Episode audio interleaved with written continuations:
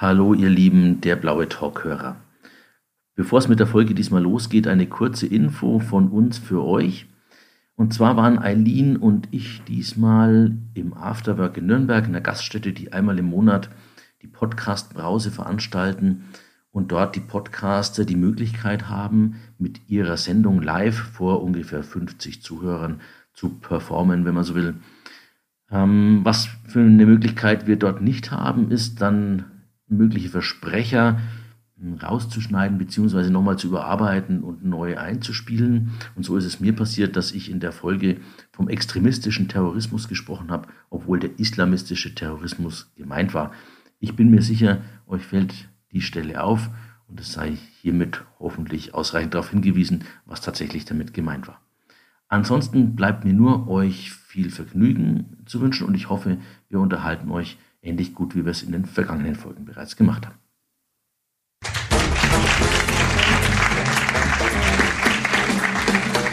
Der blaue Talk. Der gewerkschaftliche Podcast rund um die bayerische Polizei. Mit Berlin Melzer und Florian Christen. Ja, hallo und herzlich willkommen auch von unserer Seite aus zu einer neuen Folge der Blaue Talk. Ähm, wir haben uns ein bisschen Gedanken gemacht, was für ein Thema wir mitbringen können, damit auch das Thema für Nicht-Polizistinnen und Polizisten vielleicht interessant ist. Und wir haben uns das Thema, ähm, ich würde jetzt mal im weitesten Sinn psychische Belastungen von Polizeibeschäftigten äh, nennen, geht es um das Thema Psychohygiene bei der Polizei. Ähm, ich denke, da kriegt ihr zumindest auch mal so ein bisschen einen Einblick in verschiedene Tätigkeitsbereiche bei der Polizei, die man vielleicht sonst so als äh, eben Nicht-Polizeibeschäftigter mal eigentlich nicht bekommt und jetzt eben bekommen kann. Ähm, und wir haben uns genau das Thema auch ausgesucht, weil wir halt gemerkt haben, oder das merkt ihr mit Sicherheit auch bei euch in der Arbeitswelt, die letzten äh, Jahrzehnte ist die Arbeitswelt deutlich komplexer geworden, schnelllebiger. Und das hat einfach äh, krasse Auswirkungen auf äh, generell auf die Arbeitswelt, aber natürlich halt auch nochmal Auswirkungen ähm, bei der Polizei, speziell in verschiedenen, ähm, ja, in verschiedenen Bereichen und diese Komplexität hat ja eben auf den Polizeiberuf in speziellen Bereichen nochmal krassere Auswirkungen als im normalen Arbeitsbereich. So, jetzt bin ich. Bist jetzt durch, ja? Ja, jetzt bin ich Alles klar. Ja, was erwartet euch heute in der Folge? Ähm, wir beleuchten einzelne Tätigkeitsfelder innerhalb der Polizei, ähm, die besonders belastend sind, beziehungsweise besondere Belastungen haben. Und auf der anderen Seite beleuchten wir einzelne Tätigkeitsfelder, die ähm, besonders risikobehaftet sind. Definitiv schon mal ein äh, Unterschied. Und dann wollen wir euch mitteilen bzw. erörtern, ähm, was die Organisation Polizei, also quasi unser Vorgesetzter, unser Dienstherr, denn dagegen tut, ähm, dass die, diese Überlastungen überhaupt zustande kommen und was die Polizei tut, wenn diese Überlastungen schon stattgefunden haben. Und als letztes, beziehungsweise zu guter Letzt, ähm, möchten wir euch auch mitteilen und ähm, ein bisschen ja, näher bringen, was denn die Kollegen sich davon erwarten. Ja, ich glaube, das ist eigentlich das Wichtigste, nur ne? so ein bisschen die Erwartungshaltung der Kolleginnen und Kollegen eigentlich an den Dienstherren auch mal so ein bisschen darzustellen. Ähm, Eileen, bevor wir ins Thema einsteigen, ich glaube, wir sollten zumindest das eine oder andere noch mal kurz spoilern. Ja, auf jeden Fall. Also durch unseren Podcast heute ähm, werden wir vermutlich Bilder in euch hervorrufen, allein durch das, was wir sagen, die schon belastend sein können. Ja, also zumindest, dass ihr das wisst. Ähm, da ist ja jeder ein bisschen anders anfällig. Ne? So, ähm, ich mein, äh, die Nachfolger von uns, die werden wahrscheinlich auch das eine oder andere Bild bei euch im Kopf hervorrufen. Ist ja ja, da bin ich mir auch sicher, da bin ich mir auch sicher. Aber wobei wir das euer Thema so auch zumindest mit einem Beispiel mal mit dabei haben. Ähm, ja, ich würde auch einfach direkt starten wollen mit einem der Tätigkeitsfelder innerhalb der Polizei und das ist einfach für uns auch ein naheliegendes, trifft auch euer Tätigkeitsfeld, äh, Tätigkeitsfeld ist das Feld äh, Leichensachbearbeitung beziehungsweise ähm, Leichensachen. Und das zeigt auch schon so ein bisschen, wie die Polizei mit dem Thema umgeht, ne? oder Kolleginnen und Kollegen. Leichensachen, das wird so emotional mal ein bisschen äh, von sich weggeschoben, wird versachlicht, damit man dann nicht ganz emotional so nah dran ist. Ähm, und in dem Zusammenhang ist vielleicht einfach auch wichtig zu verstehen, dass es da einen Unterschied gibt zwischen einem Polizisten und einem Polizisten, also je nachdem, als wer ich da hinkomme. Wenn ich die Streife bin, die zu so einem Einsatz äh, gerufen wird, und ich bin dann vor Ort und äh, muss die Lage kurz einschätzen, komme zu dem Ergebnis, okay, geklärte Todesursache wahrscheinlich natürlich. Äh, ich verständige den Arzt und danach den Bestatter. Äh, dann äh, fahre ich wieder, ne, dann ist das eine andere Belastung, als wenn ich zum Beispiel beim Kriminaldauerdienst bin, also die Kriminalpolizei, die ähm, rund um die Uhr zum Beispiel in Nürnberg da ist. und halt mit der Leiche arbeiten muss. Also das heißt, die Leiche bewegen muss, ich muss sie möglicherweise ausziehen, ich muss sie umdrehen, ähm, in die Körperöffnungen gucken. Das ist nochmal was anderes, als ähm, wenn ich halt einfach die Streife bin, die vor Ort ist. Zum Beispiel runterschneiden vom Strick zum Beispiel gehört da auch mit dazu. Ähm, an der Stelle äh, kurze Storytime vielleicht auch. Also das ist irgendwie so mein alter Streifenbereich. Ich war früher P Nürnberg Mitte, zehn Jahre im Streifendienst. Ähm, und da gab es eine ziemlich witzige Geschichte. Also für mich war die witzig, für meinen Streifenpartner war es nicht ganz so witzig. Ähm, wir sind gerufen worden zu einer, ähm, in eine Wohnung. Ähm, da hieß es, der hat länger nicht auf Anrufe reagiert, hat die Tür nicht geöffnet. Also wir mit Feuerwehr und der Tüter da dahin. Ähm, Feuerwehr hat die Tür aufgebrochen. Und dann geht man so den ersten Schritt rein und nimmt so einen tiefen Schnauf und dann merkt man schon, okay, ähm, irgendwas äh, passt da nicht so richtig und dann äh, drei Schritte weiter im Wohnzimmer sieht man dann eine leblose Person im äh, Sessel liegen und dann weiß man auch schon vom Anblick, okay, da machen Wiederbelebungsversuche auch keinen Sinn mehr. Okay. Also Feuerwehr und Rettungsdienst wieder weg. wir haben uns die Situation damals angeguckt und haben dann festgestellt, okay, ähm, das ist nicht so ganz klar, wie derjenige zu Tode gekommen ist. Da holen wir mal den Kriminaldauerdienst dazu. Ähm, die sind dann auch irgendwann gekommen und derjenige, der da im Sessel lag, der war relativ korpulent und den mussten wir eben für die Leichenschau dann irgendwie erst mal aus dem Sessel rauskriegen. Das heißt, ich habe hinten unter den Armen angepackt und mein Kollege hat unten an den Füßen, an den Waden angepackt. Und dann hebt er an und macht's und dann sind die Waden zerplatzt, weil halt, äh, man kann sich vorstellen, 26 Grad im Winter äh, Temperatur, der Verwesungszustand schon ein bisschen fortgeschritten zwischen Oberhaut und Rest des Körpers, hat sich ein bisschen Leichenflüssigkeit gebildet und die hat sich dann über die komplette Stoffhose des Kollegen ergossen. Ich habe mich vor Lachen fast nicht mehr eingekriegt. Der Kollege äh, fand es irgendwie halt, der fand es nicht ganz so witzig, irgendwie auch noch nachvollziehbar. Kann ich gar nicht verstehen. Nee, überhaupt, überhaupt nicht. Ja, das ist eine der schönsten äh, Situationen, die man sich so vorstellen kann. Und ähm, ich will damit eigentlich nur verdeutlichen, äh, mh, ist scheiße, ja. Ähm, will damit nur verdeutlichen, dass es ähm, glaube ich, einfach Situationen gibt, die zumindest potenziell in dem Bereich belastbar sein können für die Kolleginnen und Kollegen. Ja, ich mache weiter mit einem Thema, wo man vermutlich, hoffe ich jetzt einfach mal nicht drüber lachen kann, ähm, das auch sehr belastend ist. Ähm, ich werde euch einen einfach gelagerten Fall der Kinderpornografie, wie der bearbeitet wird, äh, näher bringen oder versuchen näher zu bringen. Ähm, es kommt zu einem Verdachtsfall, in dem irgendjemand aus der Bevölkerung ein Bild schickt und sagt, oder beziehungsweise am besten nicht schickt, weil sonst ist er auch gleich dabei, aber kommt und sagt, hier, das ist mir geschickt worden oder ich habe das dort und dort gesehen oder wir sind auf irgendwelchen Plattformen unterwegs und ähm, sehen dann eben pornografisches Material. Ähm, ja, da wird vom Richter dann ein Durchsuchungsbeschluss erstellt und da gehen die Kollegen rein und stellen Speichermedien wie Handys, wie ähm, Festplatten, PCs, alles, wo man einfach Sachen ja, mediale Sachen drauf speichern kann, werden sichergestellt. Ähm, natürlich auch Fotos, wenn irgendwelche rumliegen, aber prinzipiell nimmt man sowas auf jeden Fall mit. Das kommt dann zu einem, ähm, hilf mir Flo, mir fällt's nicht ein.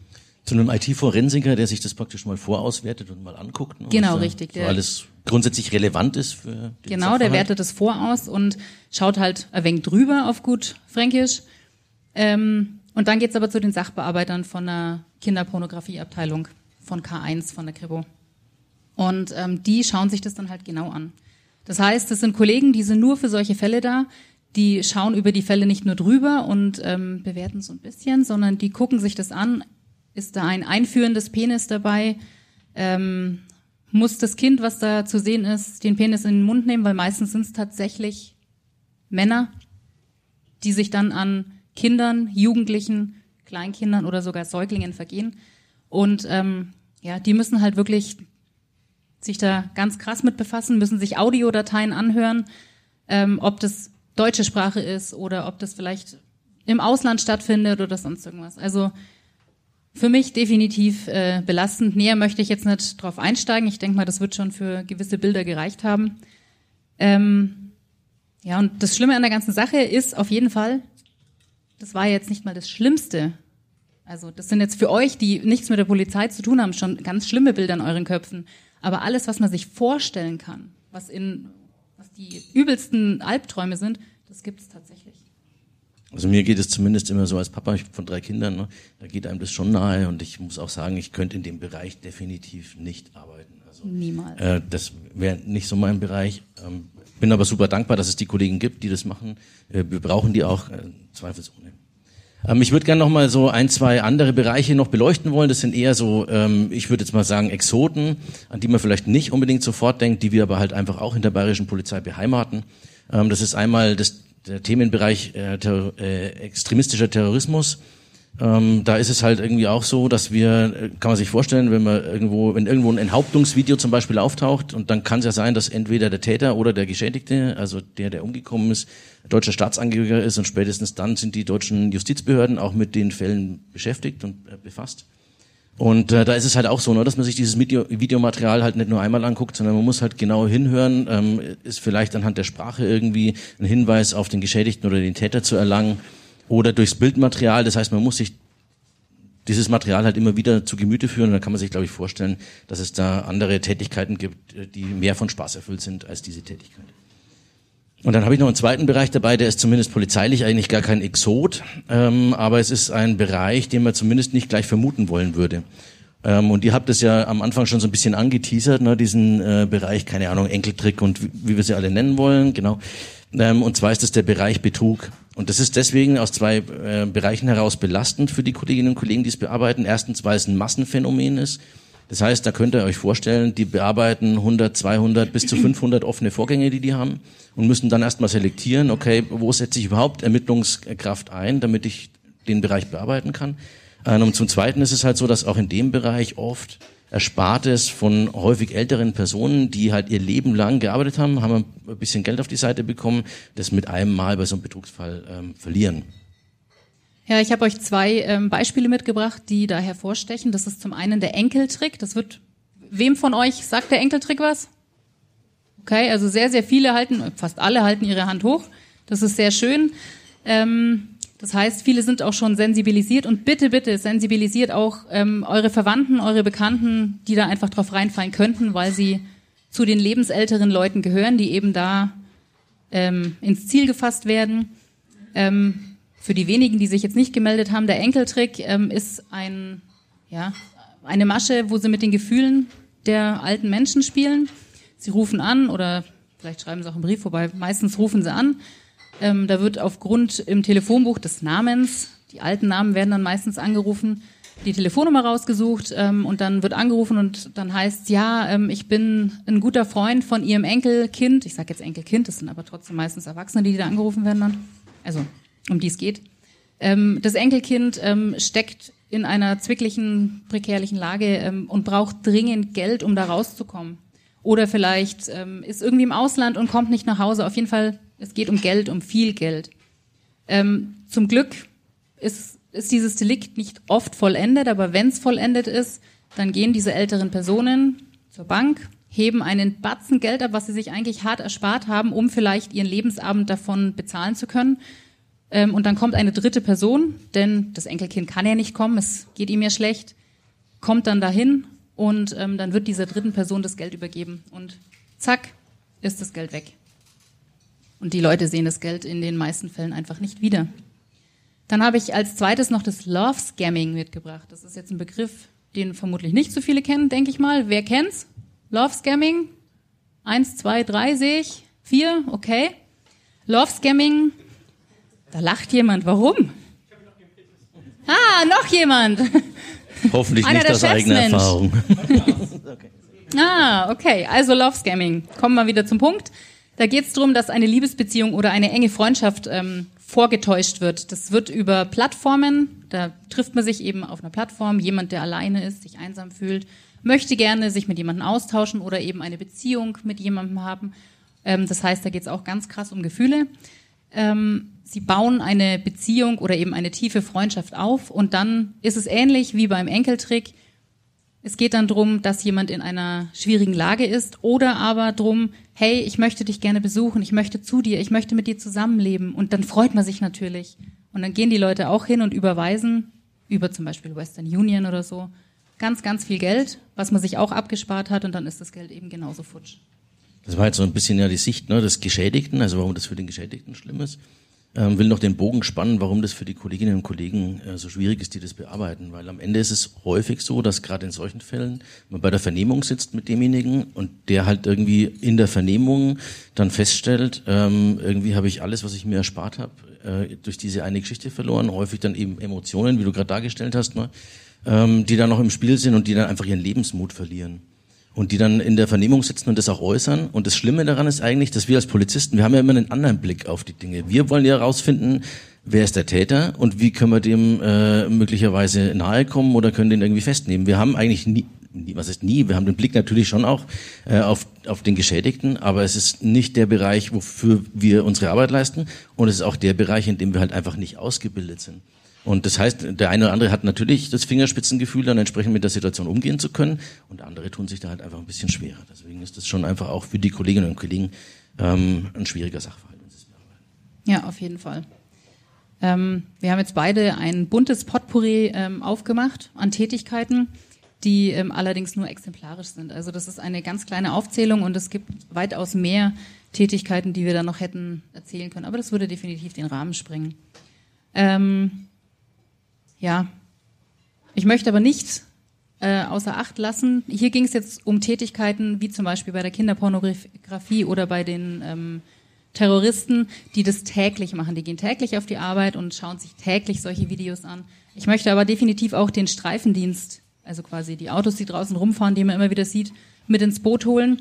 Beim Streifendienst ist es so, du steigst, äh, du gehst zur Arbeit, steigst dann in dein Auto irgendwann und du kriegst aber, also du, du weißt nicht, was auf dich zukommt. Du kriegst deine Aufträge immer per Funk oder eben, wenn du drin bist, vielleicht von, dein, von deinem DGL, von deinem Dienstgruppenleiter.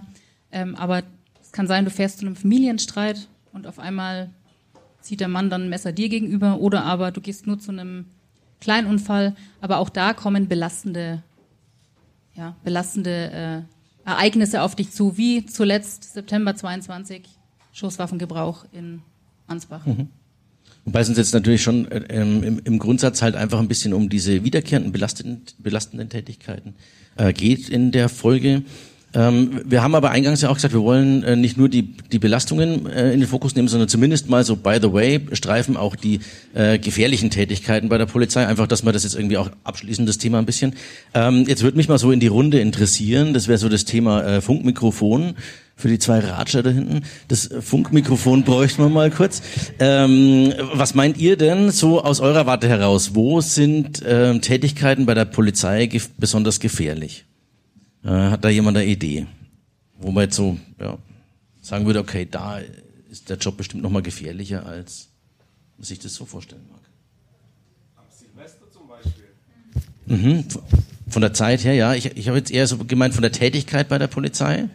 Also von der Tätigkeit. Ja, passt auf, ich mache euch mal, ich mache euch mal fünf, fünf Cluster einfach auf, okay? Ähm, wir machen mal ähm, den normalen Streifendienst, also das, was die Alina auch gesagt hat, ne, die im Streifenwagen draußen sitzen und rumfahren. Dann einfach mal so ganz grob die Kriminalpolizei, die Verkehrspolizei, das SEK, also Spezialeinheiten, ähm, und das USK. USK ist Unterstützungskommando, das sind die, die so Fußballeinsätze betreuen und Demonstrationen. Ähm, bei den Fünfen vielleicht jemand so, der sich wagt, mal einen Tipp abzugeben. Ich würde tatsächlich das USK tippen. Mhm, okay. Ähm, vielleicht zum Thema ähm, Gefährlichkeit noch ein, so, so ein Zusatz. Äh, wenn ich Gefährlichkeit meine, dann meine ich damit äh, im Prinzip Sterblichkeitsrate. Also ich rede jetzt nicht von der Verletzung umknicken Fuß, sondern äh, wo sterben die meisten Kolleginnen und Kollegen? Kriminalpolizei, oder? Kriminalpolizei, okay. Und Wobei ich hätte eher gesagt, so im normalen Streifendienst, weil die sind vielleicht nicht speziell darauf vorbereitet, dass sie dann über den Haufen geschossen werden. Okay. Spannend, jetzt war fast alles dabei. Das Richtige fehlt. Ähm.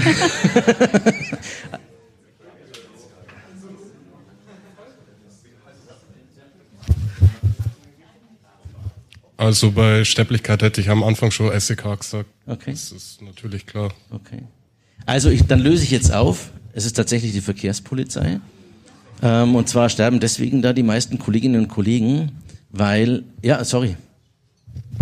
Durch Folgeunfälle oder? Ja, durch Warum? Unfallabsicherungen, genau. So? Ähm, egal ob, ob, auf Bundesstraßen oder Autobahnen. Das sind eigentlich die Dinge, ne, wo entweder hinten ungebremst in die Unfallstelle reingerauscht wird ähm, oder die Kollegen halt irgendwie einen Schritt auf die Seite machen auf eine Fahrbahn, die eigentlich gesperrt ist und trotzdem jemand drüber zieht und den über den Haufen fährt. Ähm, also einfach, dass man das vielleicht irgendwie auch so mal im, im Hinterkopf hat. Äh, wenn man die Kollegen, weil das SEK auch genannt worden ist, ist es auch irgendwie naheliegend, ne, aber wenn man die Kolleginnen und Kollegen dort, oder die Kollegen beim SEK haben wir nur Männer, Äh, wenn man die fragen würde, dann würden die wahrscheinlich sagen, ja, ähm, wir sind halt einfach für die Situationen, wo wir vor Ort sind, extrem gut ausgebildet. Den ganzen Tag üben wir für genau die Situationen und wir kommen in der Regel dann, wenn klar ist, was wir überhaupt für eine Situation vorliegt. Also auch nochmal das Thema Streifendienst aufgreifen. Die wissen häufig nicht, was auf sie wartet und das SEK weiß es in der Regel. Und deswegen ähm, sind die eigentlich, ähm, also auf jeden Fall nicht gefährdeter als der Streifendienst, ähm, würde ich jetzt mal so aus meiner Warte heraus sagen. Ja, und bezüglich Autobahn kann ich ein bisschen aus dem Nähkästchen plaudern. Ich bin von der Ausbildung in die Einsatzhundertschaft gekommen und danach hat man uns dann mitgeteilt, wo man dann final erstmal hinkommt, bevor man sich dann halt zu seiner Wunschdienststelle vielleicht äh, versetzen lassen kann. Ähm, und ich hatte dann das Glück, zur Autobahn versetzt zu werden, Autobahnpolizei. Ähm, und witzigerweise, oder für die Kollegen witzigerweise, für mich nicht, hat es dann geheißen, Mensch, Eileen, du kommst zur Autobahn. Nicht beim USK stirbt man, nicht beim SEK stirbt man, bei der Autobahn stirbt man. War herrlich. Mhm. Und ähm, ja, ich habe nicht nur einmal das, das Gefühl gehabt, in einer gefährlichen Situation zu sein, ein Beispiel war ähm, Reifenplatzer. Es ist ja des Öfteren mal, das wird bestimmt jeder von euch schon mal gesehen haben, ähm, dass die LKWs einen Reifen verloren haben und der liegt dann halt irgendwo auf der Fahrbahn rund oder am, im besten Fall schon an der Seite. Und ähm, dann wird die Polizei gerufen, dreispurige Autobahn in meinem Fall und dann gehst du hin und hast halt nur ein Fahrzeug zum Absichern. Das heißt, du sperrst mit deinem einen Fahrzeug äh, die zwei Spuren, gehst zu dem Teil und dann hat irgend so ein Doldi sich gedacht, ah Mensch, warten ist total kacke ich fahre vorbei und der Sog von diesem Fahrzeug, was vorbeigefahren ist, das hat mich tatsächlich in meinem Stehen bewegt. Also ich wurde dann ein Stückchen gezogen, würde ich jetzt mal behaupten. Und ähm, die Leute machen sich da einfach äh, keine Gedanken. Also bitte, wenn vorsichtig, auch wenn Autobahnmeisterei oder so unterwegs ist, das ist kein Spaß. Ja. Ähm, würde abschließend noch ganz kurz einen Satz sagen wollen zum USK, weil das auch erwähnt worden ist, das USK, also Fußballeinsätze nochmal und Demonstrationen. Äh, da ist es einfach so, die machen halt den ganzen Tag, was den ganzen Tag stimmt nicht, ne, aber die machen relativ viel Sport. Ähm, da ist natürlich das Verletzungsrisiko hoch und auch bei Demonstrationen und Fußballeinsätzen ist das Verletzungsrisiko hoch. Die haben wahrscheinlich das höchste Risiko tatsächlich im Dienst verletzt zu werden, ähm, aber ähm, sterben in der Regel äh, bei solchen Einsätzen nicht. Ja, richtig. Ja, wir haben jetzt einen Überblick gegeben über Tätigkeiten, die besonders belastend sind, über Tätigkeiten, die ähm, besonders risikobehaftet sind. Jetzt wirft sich bei mir dann die Frage auf, was tut denn unsere Organisation, also quasi unser Dienstherr, dafür, ähm, dass solche Belastungen gar nicht erst zustande kommen, beziehungsweise gegen die Belastungen. Und Flo, du hast dich mit dem ZPD darüber unterhalten. Genau, also ich hatte ein Gespräch mit ähm, dem zentralen psychologischen Dienst der Bayerischen Polizei im Vorgriff von dem Podcast und wir haben das aufgezeichnet. Ich habe mich in dem Zusammenhang mit Markus Hoger unterhalten. Der Markus Hoger ist der stellvertretende Leiter dieser, dieser Einheit. Ähm, die haben ihren Sitz in München. Er sagt da selber gleich noch mal ein paar Sätze dazu. Ähm, und der war früher bei der operativen Fallanalyse, also in dem Bereich, das würde man im Neudeutsch als Profiler bezeichnen. Äh, das hat er lange Jahre gemacht und ist jetzt eben stellvertretender Leiter des ZPD. Ähm, vorneweg als Info noch für euch, das ist immer normal, ne, wenn sich Polizisten untereinander unterhalten, dann fliegen da oder fallen da oft äh, Abkürzungen. Wenn der Markus sie nicht selber erklärt, dann erkläre ich sie im Nachgang, damit ihr zumindest mit den Begrifflichkeiten ein bisschen was anfangen könnt. Und ich habe ihn als erstes auf jeden Fall im Interview gefragt, ähm, wer der ZPD denn eigentlich ist und was der ZPD denn eigentlich macht und was deren Aufgaben sind. Also der zentrale psychologische Dienst der Bayerischen Polizei ist eine Dienststelle des PP Münchens, also das Polizeipräsidium Münchens und hat eine bayernweite Zuständigkeit. Und die Aufgabenfelder, die wir abdecken, sind eigentlich, wenn man es grob betrachtet, dreigeteilt. Das ist einmal das ganze Feld der Einsatz- und Ermittlungsunterstützung, wo wir einen psychologischen Beitrag leisten können. Und dann haben wir das Feld der psychosozialen Versorgung und Unterstützung und dann das Feld der Organisationsentwicklung, Organisationspsychologie, wo es in erster Linie um Seminare geht, die wir dementsprechend abhalten, als auch um ja, Personalentwicklung, Personalauswahl, all die Themen, die in diesem Bereich dann eine Rolle spielen. Okay, da vielleicht zur Klarstellung einfach nochmal. Also Einsatz und Ermittlungsunterstützung bedeutet, wenn es irgendwo eine Geisellage gibt zum Beispiel, dann kommt der ZPD mit vor Ort um dort dann halt unterstützen zu können. Ähm, und äh, psychosoziale Unterstützung, das ist jetzt der Bereich, den wir jetzt da heute auch versuchen ein bisschen ähm, anzusprechen und dann halt den Bereich Organisationspsychologie. Also da geht es um Auswahlverfahren. Wer ist für die nächsthöhere Laufbahngruppe geeignet? Wer kann bei einem Aus Auslandseinsatz mitmachen? Wer ist fürs SEK geeignet? Solche Dinge. Ähm, dann wollte ich im weiteren Gespräch von ihm eigentlich wissen, wer arbeitet denn da? Also wen habe ich am Telefon, wenn ich als Polizist heute dort anrufe? Äh, mit wem kann ich mich da unterhalten und wer gibt mir da möglicherweise Hilfestellung? Er hat mir dann erklärt, dass das in der Hauptsache Psychologinnen und Psychologen sind mit langjähriger ähm, Erfahrung innerhalb der Polizei, ähm, aber auch Vollzugsbeamte, also Polizistinnen und Polizisten mit Sonderausbildung, Verwaltungsbeamte ähm, und Sozialpädagoginnen, also ein buntes Potpourri der guten Laune, wenn man so will. Ähm, dann wollte ich von ihm weiter wissen, was denn der ZPD ähm, eben präventiv tut, ähm, um den Kolleginnen und Kollegen, die potenziell mit solchen Aufgaben beschäftigt sind, ähm, was der ZPD ihnen denn so anbieten kann. Also da gibt es verschiedene Möglichkeiten. Es gibt natürlich die Möglichkeit, ähm, sogenannte STE-Trainings äh, durchzuführen. Das heißt, ähm, da geht es um äh, Teamorientierung, um Selbstentwicklung, äh, im Einsatzgeschehen dann auch oder bezogen auf spezifische ähm, Aufgaben, die ich als Sachbearbeiter habe oder in der BAO zum Beispiel. Ja, es geht ja auch zum Beispiel darum, wie arbeite ich denn in einer akuten Soko miteinander zusammen? Wie gehe ich mit dieser Belastung um?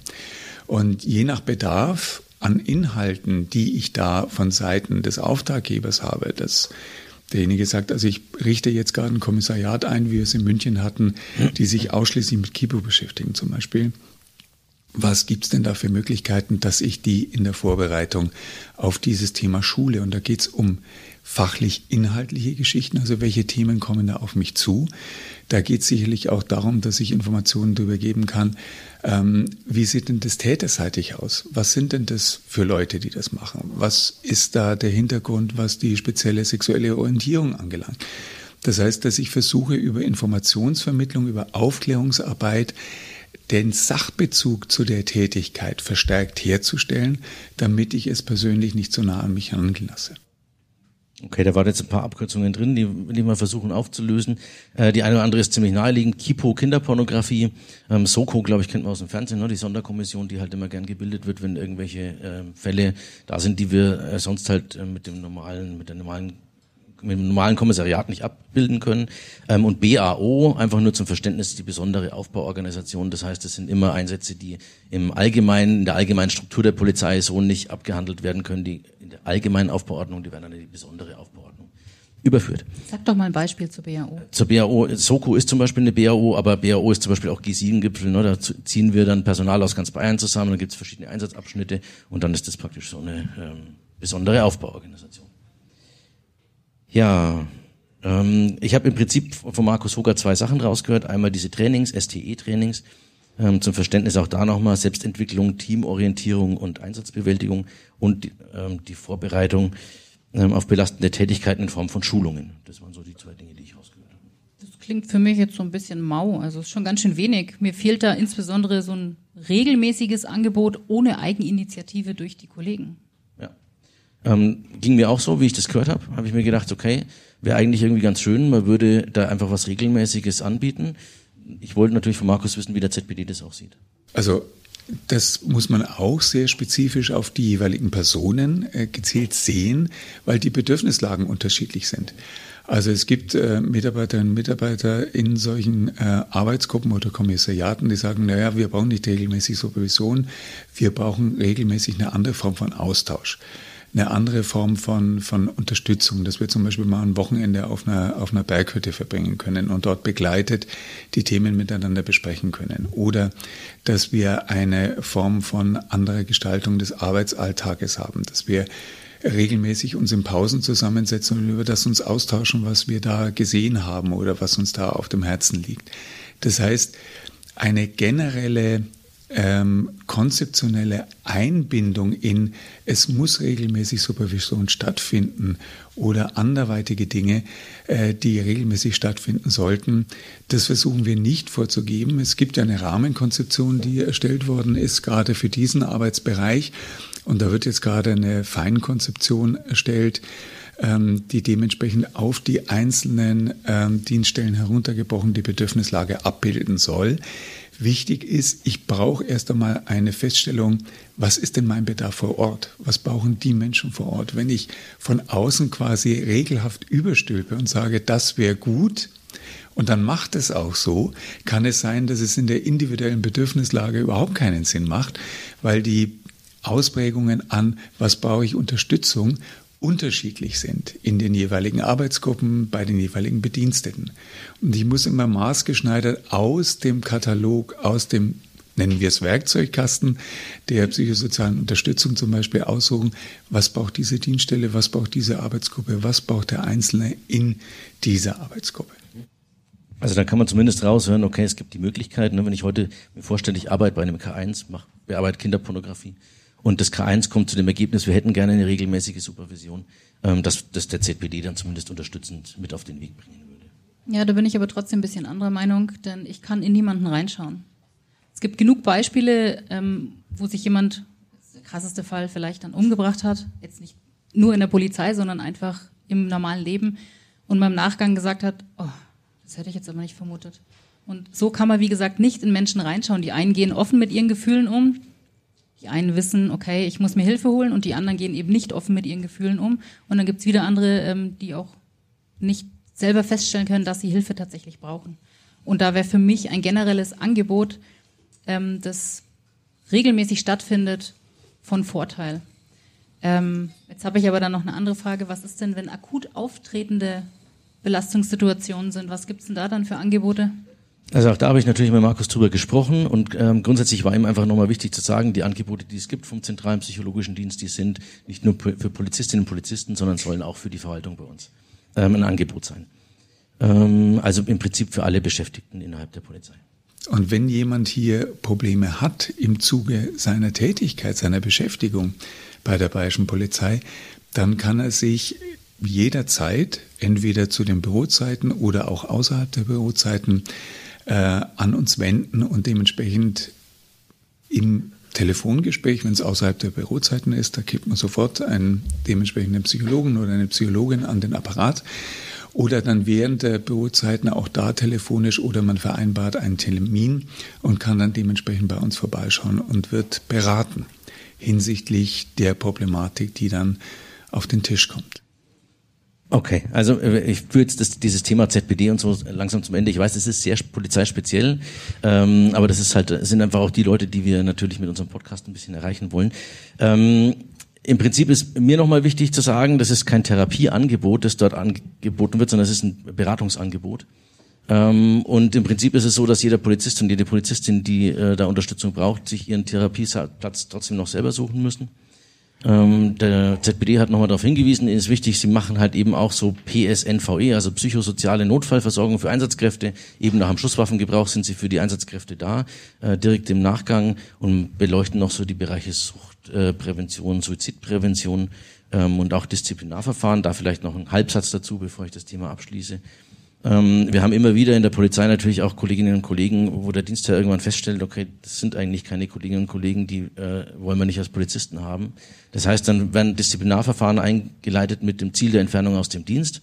Und unabhängig davon, ob das gerechtfertigt ist bei den Kolleginnen und Kollegen oder nicht, kann man sich vorstellen, das macht was mit jemandem, ne, wenn, wenn er plötzlich vor den Trümmern äh, seiner Existenz steht. Und auch dafür ist der ZPD dann letzten Endes da. Genau. Jetzt habt ihr einiges über Beratungs- und Betreuungsangebote gehört, die es so bei uns gibt oder auch nicht. Ähm, was tut eigentlich die Organisation, ähm, um Belastungen auszugleichen? Da gibt's äh, genau zwei Sachen. Ähm, zum einen den Zusatzurlaub, einmal für Schichtdienst, also für die, die draußen rumfahren und ähm, eben schichten, egal jetzt welche Schichtform. Und da gibt es bis zu sechs Arbeitstage wenn man über 500 Nachtstunden geleistet hat. Also ich finde es immer spannend, 500 ne, Stunden. Bei einer 40-Stunden-Woche hast du ungefähr 2000 ähm, Arbeitsstunden im Jahr. Das heißt, ein Viertel davon musst du auf jeden Fall nachts gearbeitet haben, dass du in, den, in das Vergnügen kommst. Ähm, ich weiß nicht, vielleicht ist jemand hier dabei, ne, der ähm, in anderen Bereichen Nachtdienst arbeitet. Da ist äh, der Ausgleich deutlich höher als das bei uns bei der Polizei. Ja, kriegt man immerhin sechs Tage. Hm, sechs Tage. Und dann gibt's noch den Zusatzurlaub für gesundheitsschädliche oder gesundheitsgefährdende Tätigkeiten. Und das sind dann vier Tage, allerdings nur, wenn man das überwiegend macht. Und auch nur, wenn man mit infektiösem Material oder ionisierenden Strahlungen ausgesetzt ist. Also, das also ist quasi, die breite Masse bei uns. Ja, das sind die meisten, wirklich. Absolut, ja. Ja, ähm, also das Thema Zusatzurlaub merkt ihr schon, ne? da gibt's da so richtig viele Leute kriegen keinen Zusatzurlaub, die die Kinderpornografie bearbeiten auf jeden Fall nicht. Ähm, und dann gibt's noch Erschwerniszulagen, die die Polizei zahlt. Erschwerniszulagen, die gibt's für den Schichtdienst, für die Sondereinsatzzulage, also fürs SEK, MEK, TEK, äh, Spezialeinsatzkommando, mobiles Einsatzkommando, technisches Einsatzkommando, äh, Fliegererschwerniszulage, Bergführer, Taucher und Sprengstoffentschärfer, also auch die breite Masse bei uns. Ähm, und nur, dass ihr da auch mal ein Gefühl dafür kriegt, was die Kollegen da dann tatsächlich an Geld verdienen. Ähm, also für den Nachtdienst, das, äh, da ist es einfach so, ne, da, da sage ich, okay, das, das ist zumindest nicht ganz schlecht. Äh, gibt's fünf Euro die Stunde, immerhin. Mein War aber auch bis vor kurzem nicht so. war bis vor kurzem noch zwei Euro paar zerquetschte. Ähm, mein Highlight ist der Samstag. Okay, da gibt's bestimmt Berufe, die samstags überhaupt keine Zuschläge kriegen, aber wir kriegen da in der Stunde 76 Cent. Da kannst du zweimal arbeiten und dann kannst du richtig shoppen gehen für das Geld. Nee, das, nein, das ist steuerfrei. Ja, das ist steuerfrei. 76 Ja, da sind sie großzügig. Ja, eben keine Zulagen gibt's bei Kinderpornografie, bei Leichensachbearbeitung und diesen ganzen Geschichten. Also deswegen haben wir das eingangs auch mal so ein bisschen versucht darzustellen. Aber Aber bei den Leichen. Bei den Leichen gibt's ein Persö da habe ich echt ein persönliches Highlight, weil äh, das finde ich einfach ein Knüller. Es gibt, wenn du heute als Sachbearbeiter zu einer Leiche fährst, dann muss es aber eine ekelerregende Leiche sein. So sagt die, sagt die Reisekostenordnung bei uns, dass man erhöhte Nebenkosten im Rahmen der Dienstreise geltend machen kann für den erhöhten Reinigungsaufwand. Äh, Das geht dann bis zu 10 Euro ohne Beleg, aber jetzt passt auf, der, der, der Gag ist, das können maximal zwei Beamte geltend machen. Das heißt, wenn heute vier Leute da arbeiten, wie zum Beispiel bei dem Fall, den ich vorhin geschildert habe, ne, sehr stark, vier Leute, äh, äh, zwei können das abrechnen. Alle vier geht leider nicht. Also ähm, da muss ich sagen, da fasse ich mir dann schon manchmal den Kopf. bei unseren Regelungslagen. definitiv. Ganz definitiv. Ah ja, und äh, pro äh, auch nur ein Leichenfall pro Tag. Ne? Ja, ja, Also wenn du natürlich. mehrere Also, ekelerregende, Flo. das ist auch klar. Ne? Ja, ja das ist, Ja, also ihr habt jetzt, ihr habt jetzt alles gehört ähm, bezüglich Beratungs-, Betreuungs- und Ausgleichsangeboten ja. ähm, von Seiten des Arbeitgebers. Was uns da äh, als Gewerkschaft definitiv fehlt, ist der Zusatzurlaub ähm, und oder eine Erschwerniszulage. Ähm, ja, wenn ihr die Wahl hättet, kommen wir wieder zum Mikro, genau. Wenn ihr die Wahl hättet, würdet ihr eher Zusatzurlaub haben wollen oder würdet ihr lieber mehr Geld oder eine Entschädigung, also eine finanzielle Entschädigung haben wollen? Also ich arbeite in der Industrie und ähm, wir bekommen da ähm, über die Gewerkschaft und so weiter ist ausgehandelt worden, äh, acht Tage extra Urlaub oder eben Geld. Ähm, als Familienvater habe ich mich definitiv für Urlaub entschieden, weil das kannst du mit Geld nicht aufwiegen. Aber das heißt, ihr habt die Wahl sozusagen. Ich habe die Wahl, ja. Sehr schön. Okay. Und jetzt nochmal, um das zu verbildlichen, jemand, der sich täglich Kinderpornos zum Beispiel anschauen muss, der muss sich jetzt entscheiden. Definitiv Urlaub, man. Dafür braucht man auch keine Familie. Okay, noch jemand? Also ich war eine Zeit lang bei der Bundeswehr und äh, da würde ich auf jeden Fall auch sagen Freizeit, weil da bist du halt fünf Tage in der Kaserne und hast dann keine Zeit für Freunde, also jetzt in meinem Zeitalter. Aber ähm, es gibt bestimmt auch Leute, die sagen mehr Geld, aber ich bin eher, ich habe mehr Freizeit, damit ich was mit anderen Leuten machen kann. Okay. Ja, jetzt werde ich euch überraschen, weil ich würde sagen, beides. Weil wenn ich abschalten muss, und dafür soll ja dieser Zusatzurlaub sein, ich möchte mich von dem erholen, was ich als belastende oder risikobehaftete ähm, Tätigkeit habe, dann würde ich mir gern zum Beispiel jetzt ganz dekadent einen Tag im Spa gönnen. Einfach um zu Hause rauszukommen, andere vier Wände zu sehen und wirklich mal abschalten zu können. Und da ist natürlich Geld und Freizeit besser. Würde ich jetzt mal einfach behaupten. Und ähm, ja, damit wir dem ein bisschen unter die Arme greifen können, haben wir von der DPOLG eine Stiftung, die tatsächlich nicht nur für uns Polizisten und auch nicht nur für die DPOLG-Mitglieder was tut, sondern für alle Blaulichter, egal ob jetzt Feuerwehr, THW, der Sanka, alle, Feu äh, alle Feuerwehrler, genau. Alle Auch die. Blaulichter einfach, Auch auch die. die, genau, die hatte ich aber schon erwähnt. Ähm, wenn die einen belastenden, besonders belastenden Fall haben, dann können die von der Stiftung eine Zuwendung erhalten und zwar ähm, einen Aufenthalt in einem wirklich coolen Bereich und zwar in Fall Lengries. Wunderschöne Berge, ein ganz toller See, ein Speicher quasi. Ähm, ich habe selber das einmal schon genießen dürfen, weil wir da eine Fortbildung hatten und das ist wirklich, da kann man abschalten. Nicht zuletzt, weil der Handyempfang total bescheiden ist, aber man kann abschalten. Das ist tatsächlich toll. Nur ist es unsere Uraufgabe als Gewerkschaft, das für die Beschäftigten der Polizei zu tun? Ich würde mal sagen, nein. Ich glaube, man kann es aus dem Solidargedanken heraus, ne, tun wir das ja auch. Und das Genau. ist auch gut, dass wir es tun, weil es kein anderes Richtig. Angebot gibt. Aber eigentlich würde man sich das eigentlich vom Arbeitgeber wünschen, ne, wenn er schon den Beschäftigten das abverlangt, äh, dass er da auch was tut. Ja. Ähm, aber vielleicht auch der Hinweis, ne, wenn ihr da jemanden habt bei euch im Bekanntenkreis im Blaulichtbereich, dann äh, und ihr kriegt sowas mit, dann meldet es gerne. Also keine Ahnung, entweder über unsere ähm, Podcast-Kontakte, sage ich später noch was dazu, ähm, oder an irgendeinen Polizisten, den ihr kennt, weil äh, wir können alle diese Stiftungsfälle äh, Fälle melden und außerhalb der Polizei ist das immer wenig bekannt. Ja, äh, wir sind so langsam ne, am Ende der Folge angelangt. Ähm, ich würde mal, wer uns kennt und unser Format kennt, am Ende immer versuchen, das äh, alles nochmal ein bisschen zusammenzufassen. Ähm, es gibt viele Bereiche innerhalb der Polizei, meine ich, ähm, und ich hoffe, wir konnten es heute ein bisschen darstellen, die herausragend belastend sind. Als Beispiele einfach nochmal Kinderpornografie, Leichensachbearbeitung, islamistischer Terrorismus. Ähm, ja, der Arbeitgeber tut was mit seinem Netzwerk, ZPD, PSD, PSNVE, nochmal alle Abkürzungen kurz in den Satz reingebracht. Wobei sich auch der eine oder andere Bereich halt erst die letzten ein, zwei Jahre so entwickelt hat. Ne? So ehrlich muss man schon auch sein. Aus meiner Sicht fehlt da ein bisschen die Wertschätzung des Arbeitgebers ähm, gegenüber seinen Beschäftigten und auch ein bisschen der Fürsorgegedanke, insbesondere wenn ich an das Beispiel mit den 10 Euro Reisekosten denke. Definitiv. Ich habe mir bei dem, bei dem Beispiel, na, da, da geht mir immer so eine Dienstvorschrift der Bundeswehr aus den 50er Jahren, der Kollege kennt's vielleicht.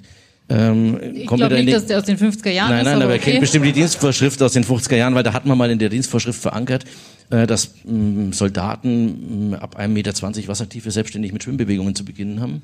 Und ähm, hat man relativ schnell wieder rausgenommen, weil man gemerkt hat, das ist eigentlich Unsinn. Ne? Aber äh, irgendwie komme ich mir bei der Regelungslage halt irgendwie auch so ein bisschen zurückgeworfen in die 50er Jahre vor. Ähm, ich hoffe, dass euch die, Fall, die Folge gefallen hat. Äh, zumindest habe ich jetzt keinen mitgekriegt, der mit dem Kopf auf der Tischplatte aufgeschlagen ist. Äh, das heißt, es war zumindest eine Totalfahrt. äh, Ja, aber ganz haben. ehrlich, einschlafen oder nicht einschlafen sollte nicht der Indikator für eine tolle Folge sein oder eine erfolgreiche. Da hast du auch recht. Ähm, wer uns nicht kennt, ihr dürft uns gerne auf Spotify äh, und Co. auf den ganzen Kanälen folgen. Instagram gibt's uns auch. Ähm, ansonsten bleibt mir nur noch zu sagen, eigentlich ähm, schön war's. Hoffentlich, Jürgen, wenn wir nochmal kommen dürfen, kommen wir gerne wieder. Bis zum nächsten Mal. Bis dann. Das war Blaue Talk. Eine Produktion der DKW Mittelfranken.